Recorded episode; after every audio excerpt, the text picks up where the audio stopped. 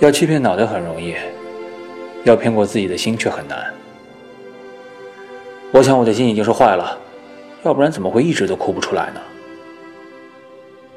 相爱多年的女人刚刚去世，能不痛苦失声吗？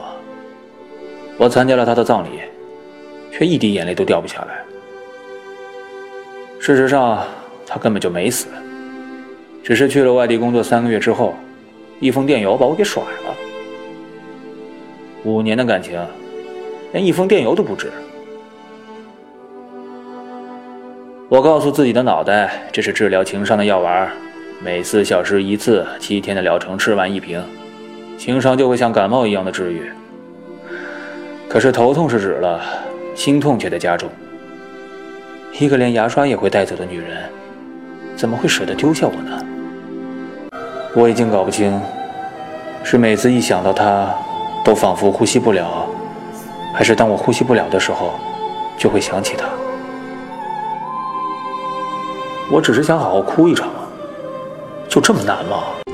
一封电邮就单方面把我们的感情出卖了，这也太少了吧。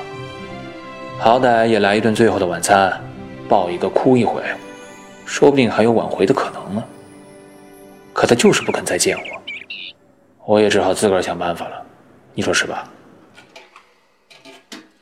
呃，喂，你没在忙吧？没什么事儿。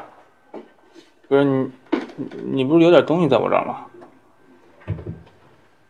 啊，那行，你就放我这儿吧，反正我这儿有的是地方。你看你什么时候有空，你过。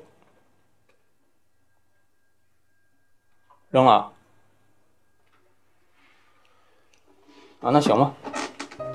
啊，我挺好的。真的啊，工作特忙啊，没别的事儿了，那你挂吧。